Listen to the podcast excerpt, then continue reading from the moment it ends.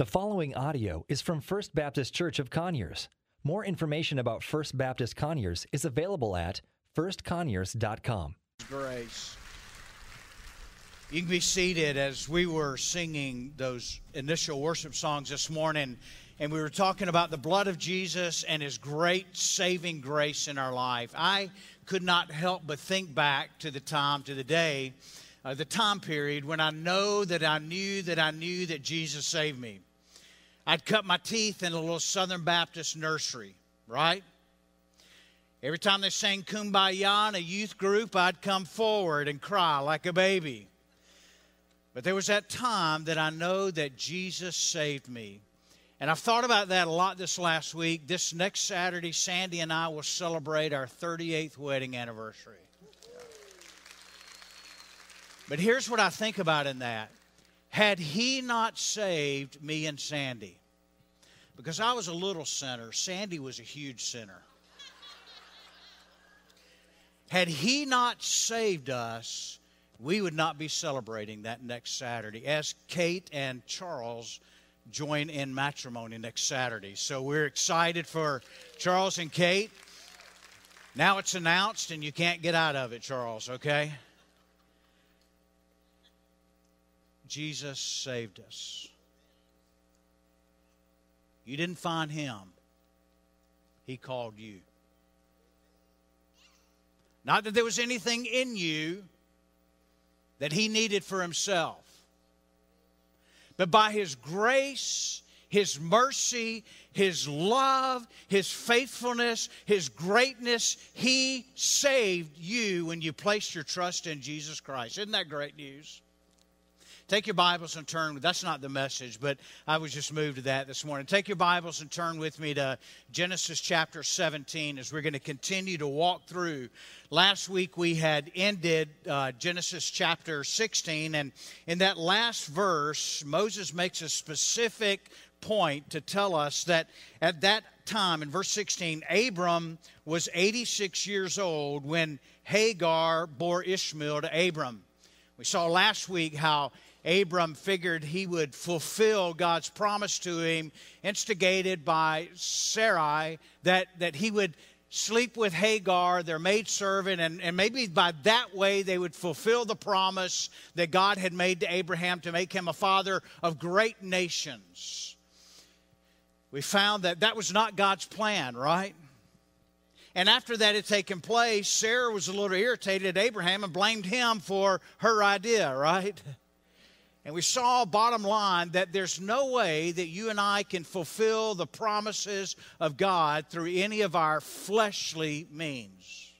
What do I mean by fleshly means? Fleshly means saying, I can do it myself, I can do it my way.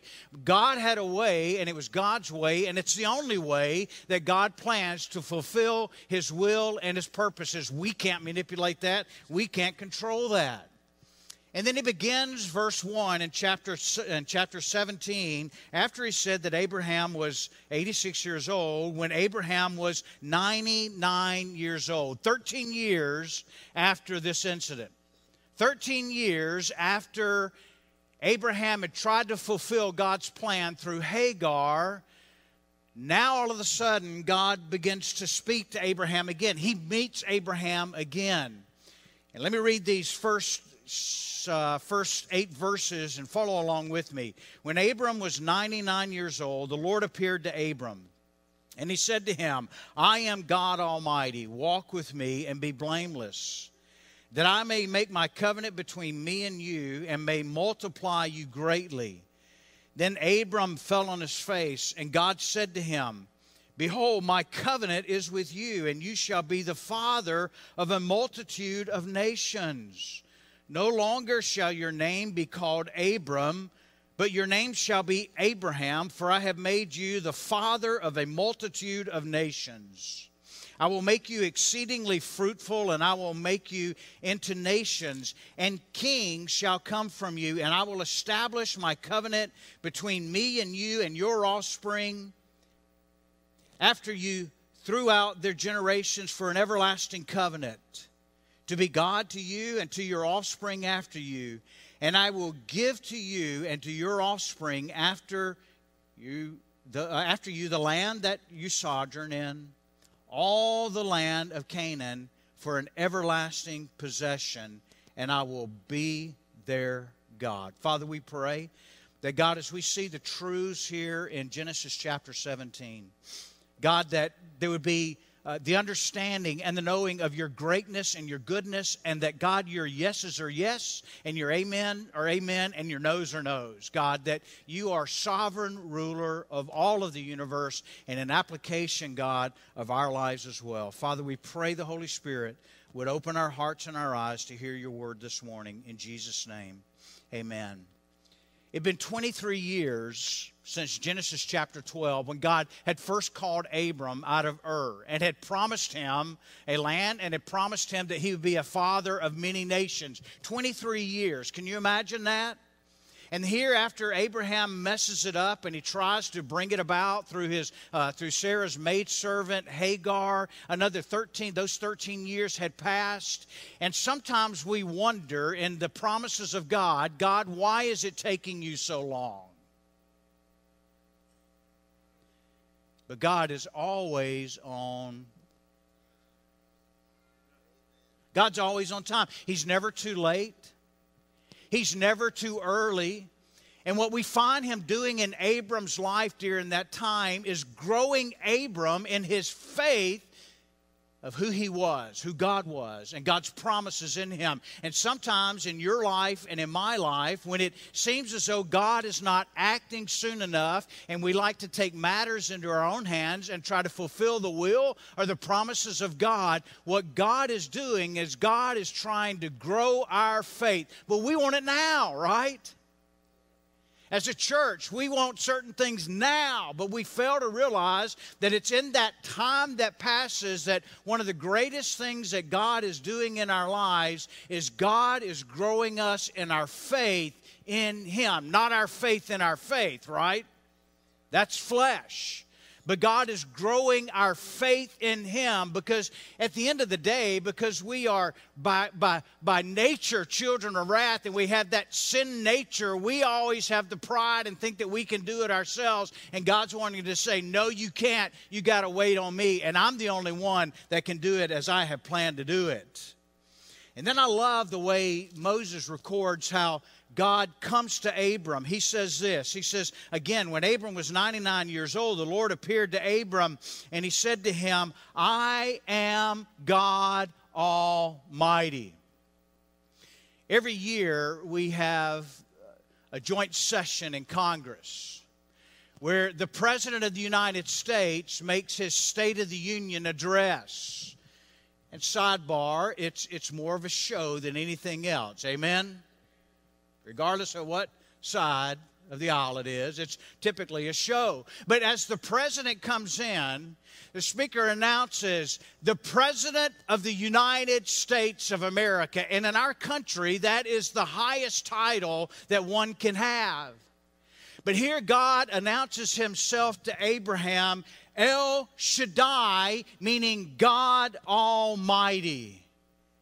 He says, I am God Almighty.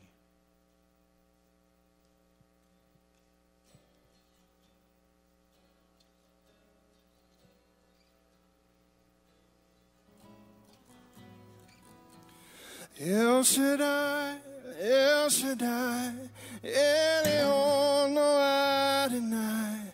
Age to age, you're still the same by the power of your name. El Shaddai, El Shaddai, El Comcon, no Adonai. We will praise you and lift you high, El Shaddai. Through your love and through your ram, you saved the son of Abraham. Through the power you turned the sea into dry land. To the outcast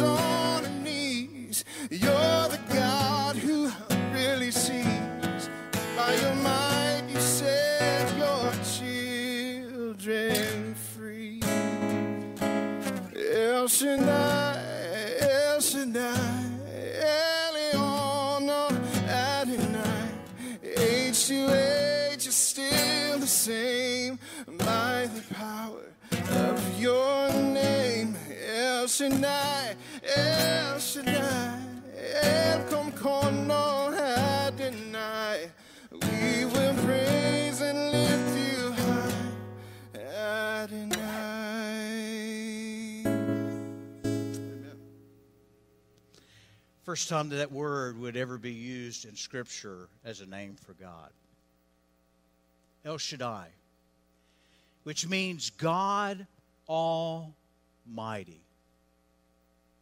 He used that name specifically to remind Abraham Abraham, what you tried to accomplish in your own flesh, in your own means, you couldn't do it.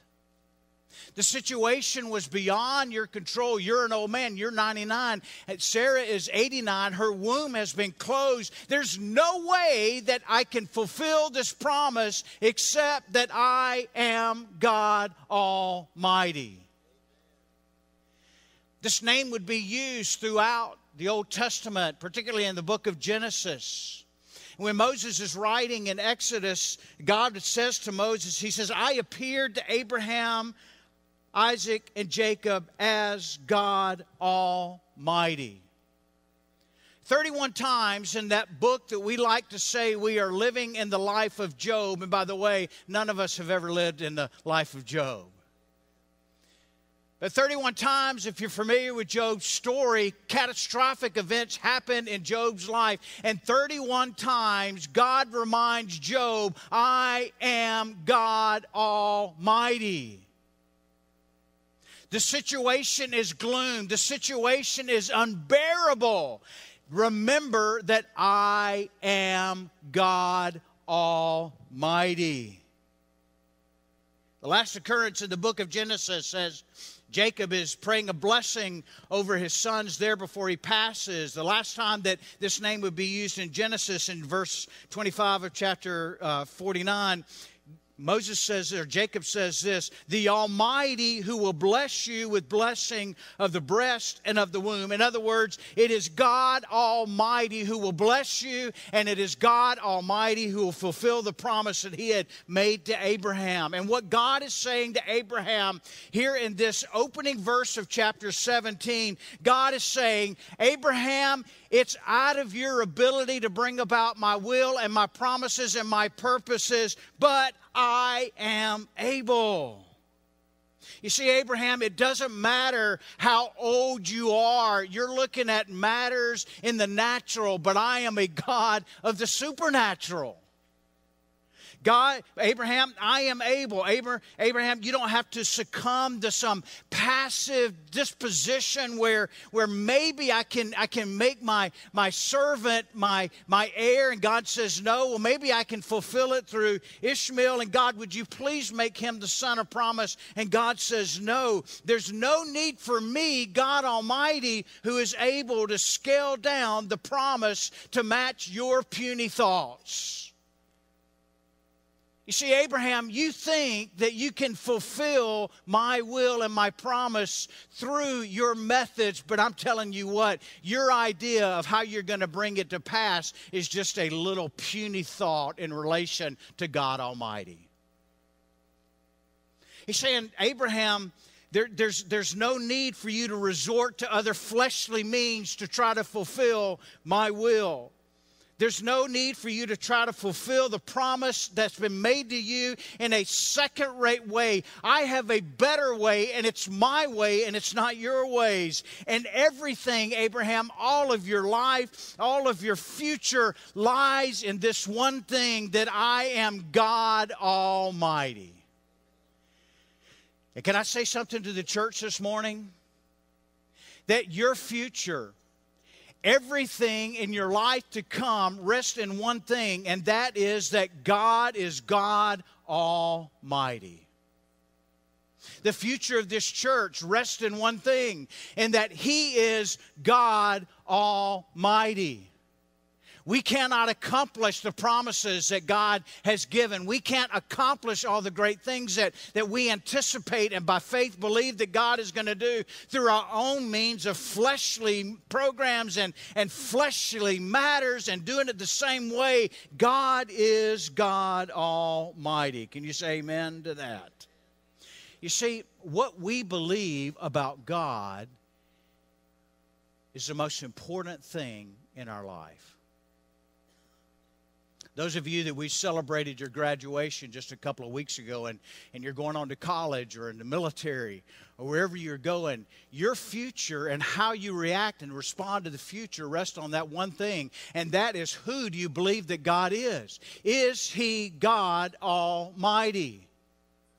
And we carry it all the way through our lives to, to those who are in XYZ. Don't get offended this last Friday when you know that you're at the tail end of life. Everything in your future rests on the fact that God is God Almighty, and until you take your very last breath, He is God Almighty, and He is able to do far and exceedingly abundantly more than ever we could ever think or imagine. He is God Almighty. Verse 5, Moses tells us that God had said to Abraham, No longer shall your name be called Abram, but your name shall be Abraham, for I have made you the father of a multitude of nations. Names in the Hebrew culture had great significance and meaning. We didn't pick a name by going on the internet back then. Al Gore hadn't invented the internet back then, just that's a joke. But we didn't search books looking for a name that said, oh, that's a good name. But the names in the Hebrew culture that were given had significant meaning to what their name was. And oftentimes those names were given by God in a prophetic sense of who that person might be. And so God had changed Abram's name from Abram to Abraham. Abram meaning exalted father, referring to God. But now God would change his name to Abraham, which means father of multitude. So that every time Abraham's name was mentioned, he was reminded that he was going to be a father of multitude. Eh, can you imagine? Abraham, dinner's ready. Father of multitude, dinner is ready. Abraham, did you use the wrong dish towel to wipe your hands with? Father of multitude, did you use the wrong dish towel? It would not only be a promise made to Abraham, because Abraham would never see in the natural the fulfillment of God's promise, but it would be a promise not only to Abraham, but to Sarah as well. And it would be a promise to all of those descendants of the covenant that God had made with Abraham. He also tells Abraham in this chapter in verse 6, the latter part of it, and, and kings shall come from you. That seems like an odd thing. Now, Abraham is going to be a father of many nations, and, and from that would become would come kings. But the primary king that he was talking about was the ultimate king that Jesus was to come. Because a thousand years from that time when he told Abraham, Abraham, you're going to be a father of kings, from you are going to come kings, God fulfilled that when he anointed David as king over Israel. For it was through David's line that some 1,000 years later, when we see the introduction in the, in the book of Matthew, where Jesus comes riding in on a donkey, that Jesus came declaring that he is the King of kings and Lord of lords, the continuation of the promise made to Abraham that Abraham, from you will come many kings. Let's look at the sign of the covenant, beginning in verse 9. First, we saw the promise restated of the covenant. Now, the sign of the covenant, beginning in verse 9, he says this And God said to Abraham, As for you, you shall keep my covenant, you and your offspring, after you throughout all generations, all of their generations. This is my covenant which you shall keep between me and you and your offspring after you. Every male among you shall be circumcised. You shall be circumcised in the flesh of your foreskins, and it shall be a sign of the covenant between you and me. Circle that word sign. He who is eight days or older, you shall be of you shall be circumcised. Every male throughout your generations, whether born in your house or brought with your money from any foreigner who is not of your offspring, both he who is born in your house and he who is brought with your money shall surely be circumcised, and so shall my covenant be with your flesh an everlasting covenant. Any uncircumcised male who is not circumcised in the flesh of his foreskin shall be cut off from his people. He has broken my covenant. This sign of circumcision would be a sign that would be carried out for generations to come in the nation of Israel. It was restated, though, in Deuteronomy that, that this sign of circumcision wasn't just for a sign of the circumcision in the natural way that we think about it. For in Deuteronomy chapter 30, verse 6, the Lord says this through Moses. He says, And the Lord your God will circumcise your heart and the heart of your offspring, so that you will love the Lord your God with all your heart and with all your soul, that you may live. And in Jeremiah, the prophet prophesies this in verse 4 of chapter 4. He says, Circumcise yourselves to the Lord, remove the foreskin of your hearts, O men of Judah and inhabitants of Jerusalem. And while the sign was given to Abraham of the covenant of a fleshly circumcision, it was a foreshadowing, if you will, that God didn't just desire the circumcision of the flesh, that it wasn't by some outward means that they would find salvation. But God's intent was to show that there was another area that needed to be circumcised, and it was our hearts. You see, Jesus says that the heart is wicked and deceitful above all things. And the Jews carried this sign on and they held dear the sign of circumcision as God had commanded it. And it had turned into a thing that their rightness with God, their relationship to God, was through outer means of circumcision. And God is saying through the prophets, No, that's not what I mean. There's no way that you can ever be in right relationship with me through fleshly works, through works done in the flesh flesh, but there is a circumcision of the heart that only I can bring by the work of the Holy Spirit and the blood of Jesus Christ.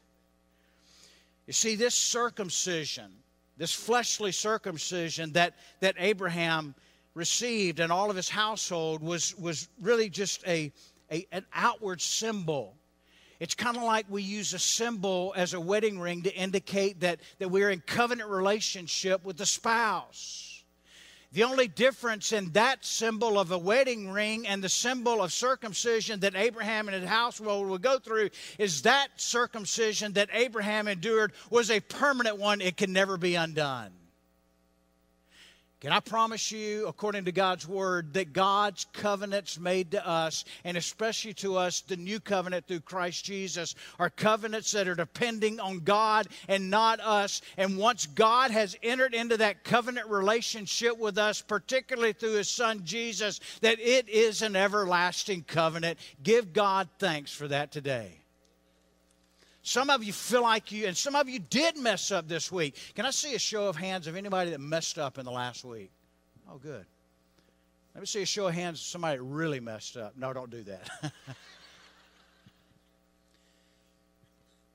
Thank God that His covenant where He has circumcised our hearts when we were born again by the Spirit of God and the blood of Christ, is an everlasting covenant. And there's nothing that you or I can ever do to undo that. It is a done thing. Take it to the bank. You can go on that. Amen. You see, it was a sign to Abraham that, that would always remind Abraham of God's promises, and his promises are never fulfilled through the flesh, but his promises are fulfilled through God Almighty. It would also remind Abraham that, that any covenant relationship that's made with God, anytime there is a covenant relationship that's made, it is always, always, always ratified and solemnized through the shedding of blood. And the covenant that we have with God in that circumcision of the heart has been sealed by the precious blood of Jesus for all of eternity. You see, verse 14, when we look there, it says, Any uncircumcised male who is not circumcised in the flesh of his foreskin shall be cut off from his people. He has broken my covenant. What God is saying there in that verse is that there's only one way, and it's God's way, not our way. You see, some of us in this room maybe have lived for years thinking that, that there is a way to be in covenant, to be in right standing with God, and it depends on what I do. It depends on me living a moral life. It depends on me going to church every Sunday and, and dropping an offering in the plate.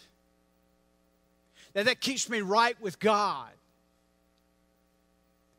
But can I tell you, there's only one way, and Jesus said, I am the way, the truth, and the life. No one comes to the Father except through me. In our culture today, particularly in our church culture, this thing that we call progressive Christianity, we used to call it liberalism back in the day. Same pig, just different lipstick. And it's what Paul refers to in Galatians as another gospel. And if anyone comes to you preaching another gospel, Paul says, even if I come to you preaching another gospel, let them be accursed. Now, if I said that today about somebody preaching another gospel, I would get a lot of criticism on the internet. But Paul puts it out there.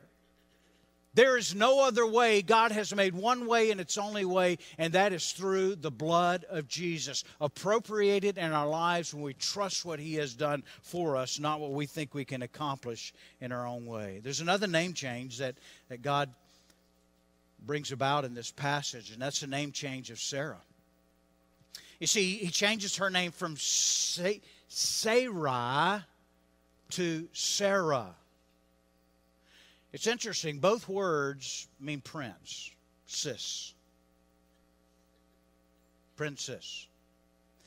So it begs a question well, why change your name if the name means the same? It was significant because God wanted her to know listen, I'm changing your name. That once you had this, this ungodly pagan name, that meant princess, but now I'm changing your name to a God spirit wrought name that means princess because every king needs a princess, right?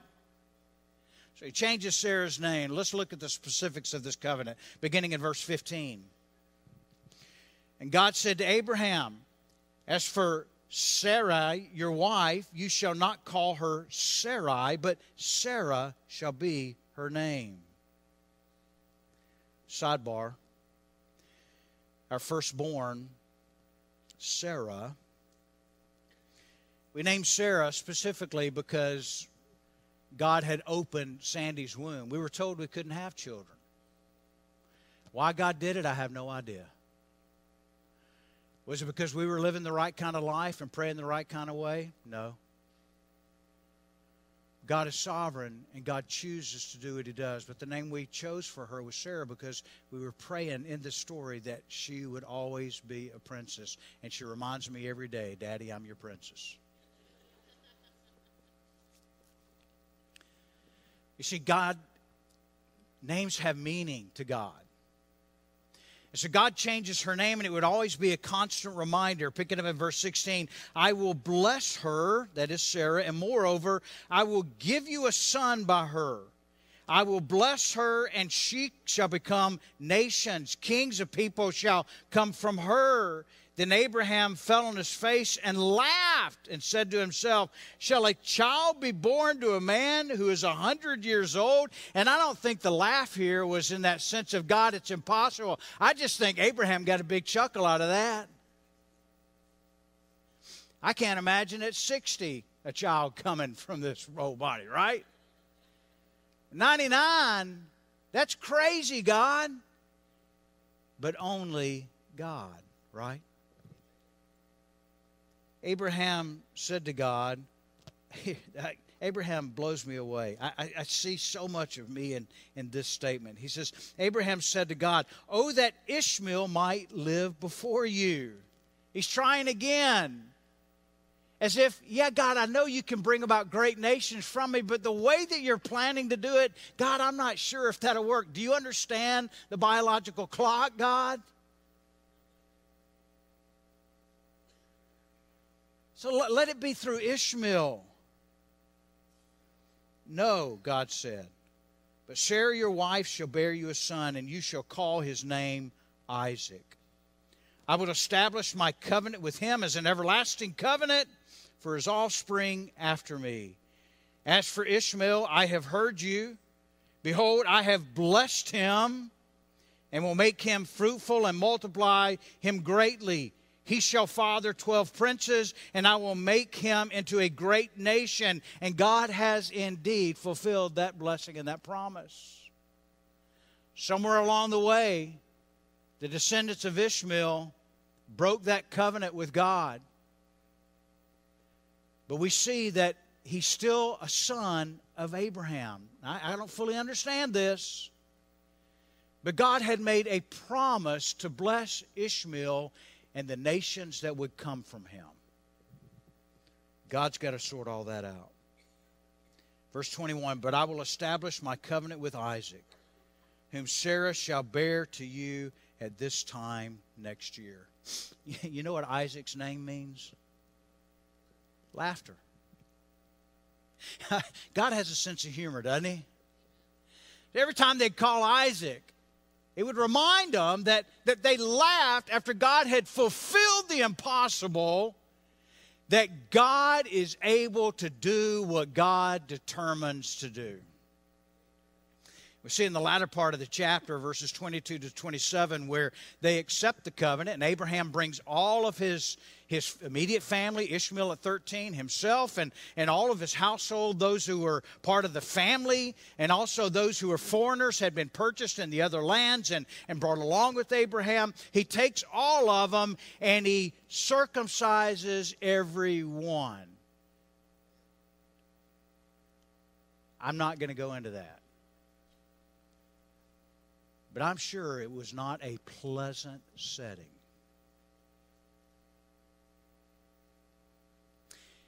And that mark of circumcision throughout every single day of every one of those males' lives would be reminded to them a multitude of times every day. They couldn't get away from the promise that God had made and what he was going to fulfill. That circumcision, though, that was being looked to in the future. That circumcision of the heart that God only symbolized through the circumcision of the flesh would be fulfilled in the only way that it could be fulfilled, and that was through God's Son, Jesus Christ. You see, kings did come out of Abraham and Sarah. We've already referred to David and 2 Samuel chapter 16, God made a promise to David David, your throne shall be established forever. And if you're familiar with the line of succession to kings in Israel, it doesn't seem like any of them after David would have met those requirements of, of God's kingdom, his, his kingship. David's kingship be, it would be a forever kingdom. And so the Jews began to look now for that messianic king, if you will, that would be through the line of David.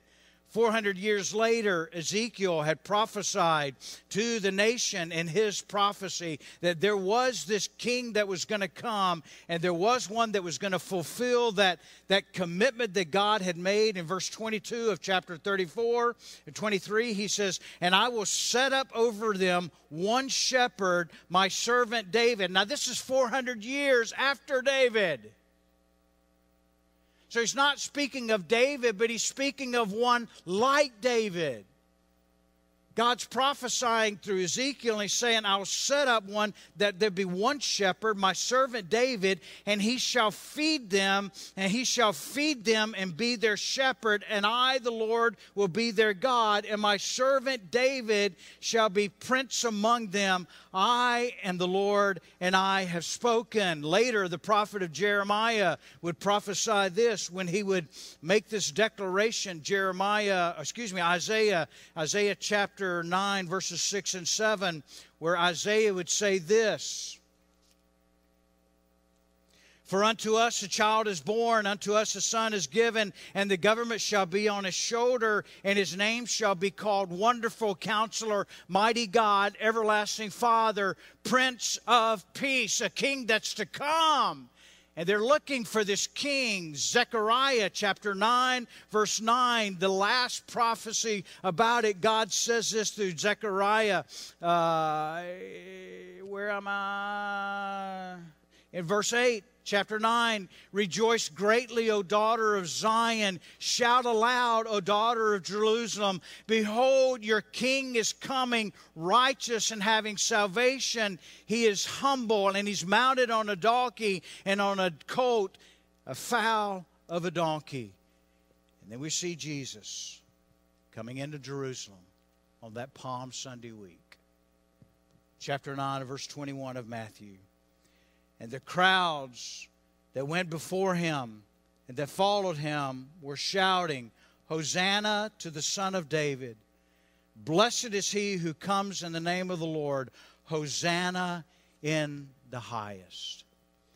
And we see God fulfilling this promise to Abraham, not only that he would be a father of many nations, but that also kings would come from him through him and Sarah, through the Davidic kingdom, and now through the Messiah, through Christ, who is King of kings and Lord of lords.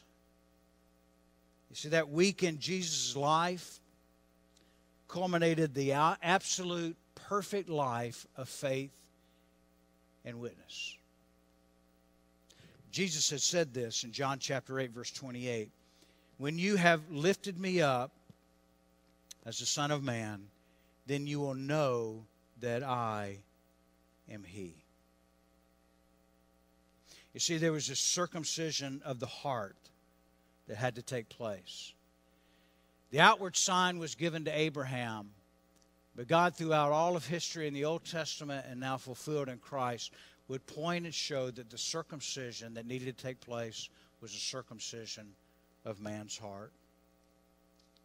In Colossians chapter 2, verses 11 to 14, if you'll turn there with me, Paul writes this, and I'm going to conclude here.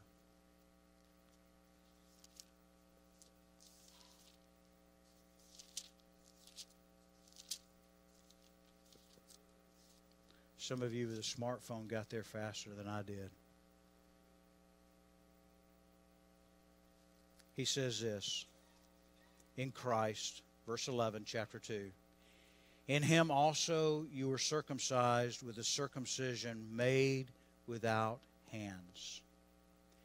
By putting off the body of the flesh, by the circumcision of Christ, having been buried with him in baptism in which you were also raised with him through faith in the powerful work of God, who raised him from the dead, and you who were dead in your trespasses and the uncircumcision of your flesh, God made alive together with him, having forgiven all of our trespasses by canceling the record of debt that stood against us with its legal demands. And this he set aside, nailing it to the cross. Summing up what Paul's saying here.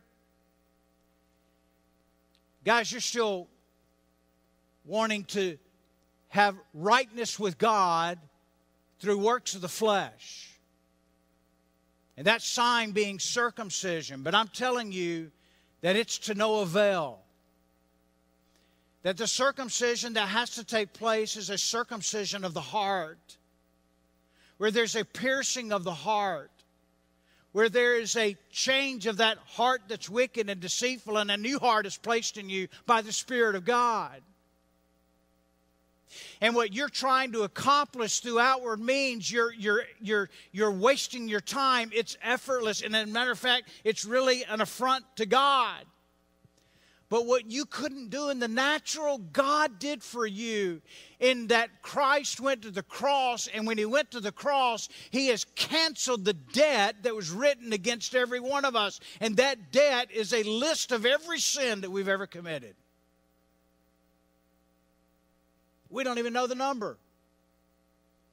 But when Jesus went to the cross, Paul's saying, he nailed it to the cross, canceling the debt. And you know what it means in the Greek there? That he didn't just whitewash the debt that was there. But any evidence that stood against us in the courtroom of God, evidence that we had committed those sins, that God erased all of the evidence that would have even been there that the prosecutor could have used against us, and it's all through the blood of Jesus Christ. Oh, how great a salvation! It never gets old, amen? And it doesn't cause us to want to take advantage of God's grace. It causes us to want to worship God and say, God, thank you so much for this great salvation that we have in Christ Jesus. Final verse in closing. He says this But far be it from me, Colossians 6, verse 14, far be it from me to boast except in the cross of Jesus Christ by which the world has been crucified to me and to I and I to the world. For neither circumcision counts for anything nor uncircumcision. The only thing that counts is a new creation. The question Have you had the new creation? Have you been born again? Have you placed your trust in what Christ has done for you by nailing your sins to the cross and paying the penalty that stood against us, that He received the wrath of God on our behalf? Have you trusted in what Christ has done? That's the only thing that matters. No work matters. Let me qualify that. I'll, I'll get a nasty gram about it. You see, those works that we do are foreordained, God says, according to Ephesians, for us to walk in them. Paul says that we're to work out our faith with fear and trembling. There, there's that change that takes place. James says faith without works is dead. Meaning that when there's that transformed life, there are works that are going to come, so, so they're good. But trying to obtain salvation or favor with God through works amounts to zero, not a nothing. It's only the blood of Jesus. In closing, let me just ask two questions. If you've not been born again, and you know today that you're a sinner, that God is holy, and you know there's no other way to get to Him through your own efforts, and you're ready to trust Christ, myself and a couple of the other pastors will be here at the end. I'd love for you to come and talk to us. If you're watching online, you can fill that out online or you can make a comment. We'll get in touch with you. The second class of people that may be listening today are those who that you know you've been born again. But sometime through the years, over the years, there has been a callousing of the heart. Where that circumcision had been made, maybe you're truly born again, but there's been a callousing over of the heart. God wants to revive you. That revival takes repentance. God, I acknowledge. I, have just become church incorporated class. There's no life of the Spirit here. There's, there's no yielding of the Spirit. There's, there's, there's no desiring your will. There's no desiring your promises. God can change the heart, and only God can change the heart. You and I can't will it changed, but God the Holy Spirit can. Amen. Father, we Thank you for listening to audio from First Baptist Church of Conyers, located in Conyers, Georgia. For more information about First Baptist Conyers, please visit us online at firstconyers.com.